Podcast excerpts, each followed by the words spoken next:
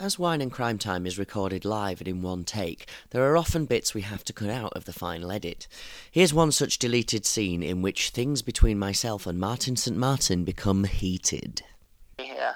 Uh, but I believe they said that he was living in Clapham.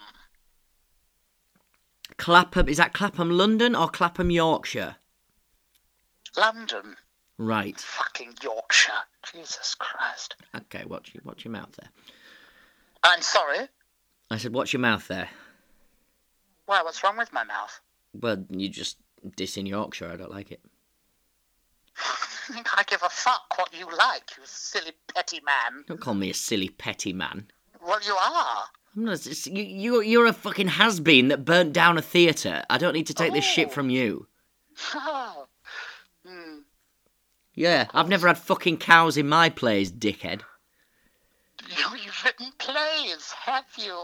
Oh, how sweet. And I've been a damn sight more fucking successful than yours have, I can tell you. Oh, really? What were they called? Well, that's that's Never none. heard of them. Never heard of them. Mine was in the paper. Mine's been in the Starve or paper. no. Mm, what? The fucking local paper. The one you write in your house on your silly little fucking typewriter while your mum brings you bourbons and tea, you fucking loser! And we'll be releasing more snippets of absolute bronze like this throughout the week between editions of Wine and Crime Time. So give us a follow on your favourite podcast uh, provider and maybe give us a like on Facebook. Thanks. See you soon.